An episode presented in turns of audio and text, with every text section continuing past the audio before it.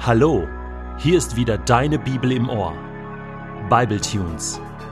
Jeden Tag Momente mit der Bibel und mit dem ewigen Gott. Der heutige Bible Tune steht in Prediger 8, die Verse 1 bis 9 und wird gelesen aus der Hoffnung für alle. Wen kann man zu den Weisen zählen? Wer versteht es, das Leben richtig zu deuten? Ein weiser Mensch hat ein fröhliches Gesicht, alle Härte ist daraus verschwunden. Ich rate dir, gehorch den Befehlen des Königs, denn du hast ihm vor Gott die Treue geschworen. Hüte dich davor, ihm abtrünnig zu werden, und lass dich nicht auf Intrigen ein, denn der König setzt ja doch alles durch, was ihm gefällt. Seine Worte haben Macht. Niemand kann ihn zur Rede stellen und fragen, was tust du da? Weise ist, wer den Befehlen des Königs gehorcht und nichts gegen ihn unternimmt. Er hat erkannt, dass auch die Regierungszeit des Königs begrenzt ist und Gott ihn richten wird. Denn für alles hat Gott die Zeit bestimmt, er spricht das Urteil. Aber auf dem Menschen lastet eine schwere Not. Er weiß nicht, was auf ihn zukommt, und niemand kann ihm sagen, wie es geschehen wird. Er besitzt keine Macht über den Wind und kann ihn nicht aufhalten, ebenso wenig kann er dem Tod entfliehen. Ein Soldat im Krieg wird nie vom Dienst befreit, und wer schuldig geworden ist, muss die Folgen tragen.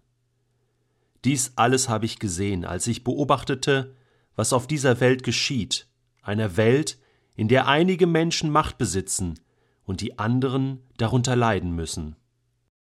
Meistens waren die Menschen, die mir im Leben weitergeholfen haben, auch Menschen, die mit ihrem Leben klargekommen sind. Menschen, die mit ihrem Leben nicht klarkommen, dienen mir natürlich auch als schlechtes Beispiel. Und ich kann sagen, so will ich es nicht machen. Aber es stimmt, weise Menschen sehen anders aus. Weise Menschen haben sich entschieden, positiv mit sich selbst und mit diesem Leben umzugehen. Die haben irgendetwas gelernt. Sie haben aus Fehlern gelernt. Sie sind wieder aufgestanden, sind weitergegangen, haben Lösungen gefunden oder sich abgefunden mit der Situation, im Einklang sich befunden mit ihrem Gott und seinen Antworten. Das sind Menschen, die wirklich weise geworden sind, weil sie wissen, wie der Hase läuft. Und mit diesen Menschen unterhält man sich gern. Da ist die Härte verschwunden, da ist der Frust verschwunden, da ist einfach Frieden. Sie leuchten in ihrem Gesicht, und ihre Antworten für das Leben sind wirklich gut. Ja, der Prediger hat recht. Und es ist ein sich abfinden mit den Ordnungen, die Gott gegeben hat. Gott ist ein Gott der Ordnung und nicht der Unordnung, so beschreibt es Paulus mal in einem seiner Briefe. Gott hat es gerne ordentlich. Und das sieht man schon, wenn man zum Himmel raufschaut. Ja, da ist kein wildes Durcheinander, auch wenn das Sternzelt manchmal so wirkt. Nein, alles ist an seinem Platz und alles bleibt auch an seinem Platz. Interessant, ne? Ordnung sorgt für Frieden, für Ruhe. Und so ist es auch im Himmel. Da ist der Thron Gottes, das sind die Engel, da ist eine Ordnung. Und derjenige, der Unordnung stiften wollte einmal, der Diabolos, der Durcheinanderbringer, der vorher auch ein ordentlicher Engel Gottes gewesen ist, ein Engelsfürst, der wurde des Himmels verwiesen.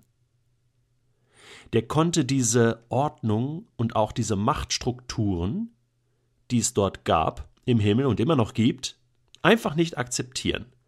Und das kann nur zu Frust und zu Chaos führen. Und Chaos ist etwas, was Gott nicht will. Wenn es heißt im ersten Gebot, ich bin der Herr dein Gott, du sollst keine anderen Götter neben mir haben, klingt das nach Ordnung oder nach Chaos? Wenn Gott sagt, Ehre Vater und Mutter, dann wirst du lange leben. klingt das nach Ordnung? Und wenn Gott sagt, gehorche deinem König, sei dem Staat, in dem du lebst, untertan. Klingt das nach Ordnung? Es muss eine Ordnung geben. Ja, es ist in Ordnung, diese Ordnung zu akzeptieren. Gott will das so. Es gibt ein Buch der Unordnung im Alten Testament und das ist das Buch Richter. Und da heißt es ständig, ein jeder tat, was in seinen Augen richtig war. Und das ist die pure Anarchie. Das ist das Chaos. Gott fand das nicht gut. Gott hat ständig Richter geschickt, die das dann wieder regelten. Es ist in Ordnung, auf die Ordnung Gottes zu hören und ihnen zu folgen. Es ist nicht immer einfach, aber es ist richtig so.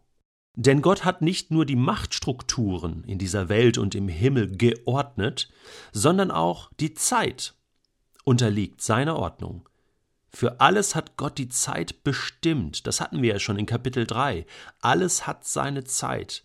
Und es wird auch die Zeit des Urteilens kommen. Ganz am Ende der Weltzeit, so lesen wir im Alten und im Neuen Testament, kommt der Tag des Herrn der Tag Gottes. Und dann wird er über jeden Menschen, sei er König gewesen oder Sklave, sei er ein weiser Mensch gewesen oder ein unweiser, sei er fromm oder nicht fromm gewesen, über jedes Geschöpf wird Gott sein Urteil sprechen. Er wird alles beurteilen und das wird entscheidend sein. Auf diesen Tag gehen wir alle zu und wir sollten unser unser Leben danach ausrichten, unser Leben ordnen und richtig einordnen. Das ist eine Last, die der Mensch hat. Wir wissen nicht genau, was da auf uns zukommt. Ich kann dir sagen, was auf uns zukommt. Gott selbst kommt auf uns zu.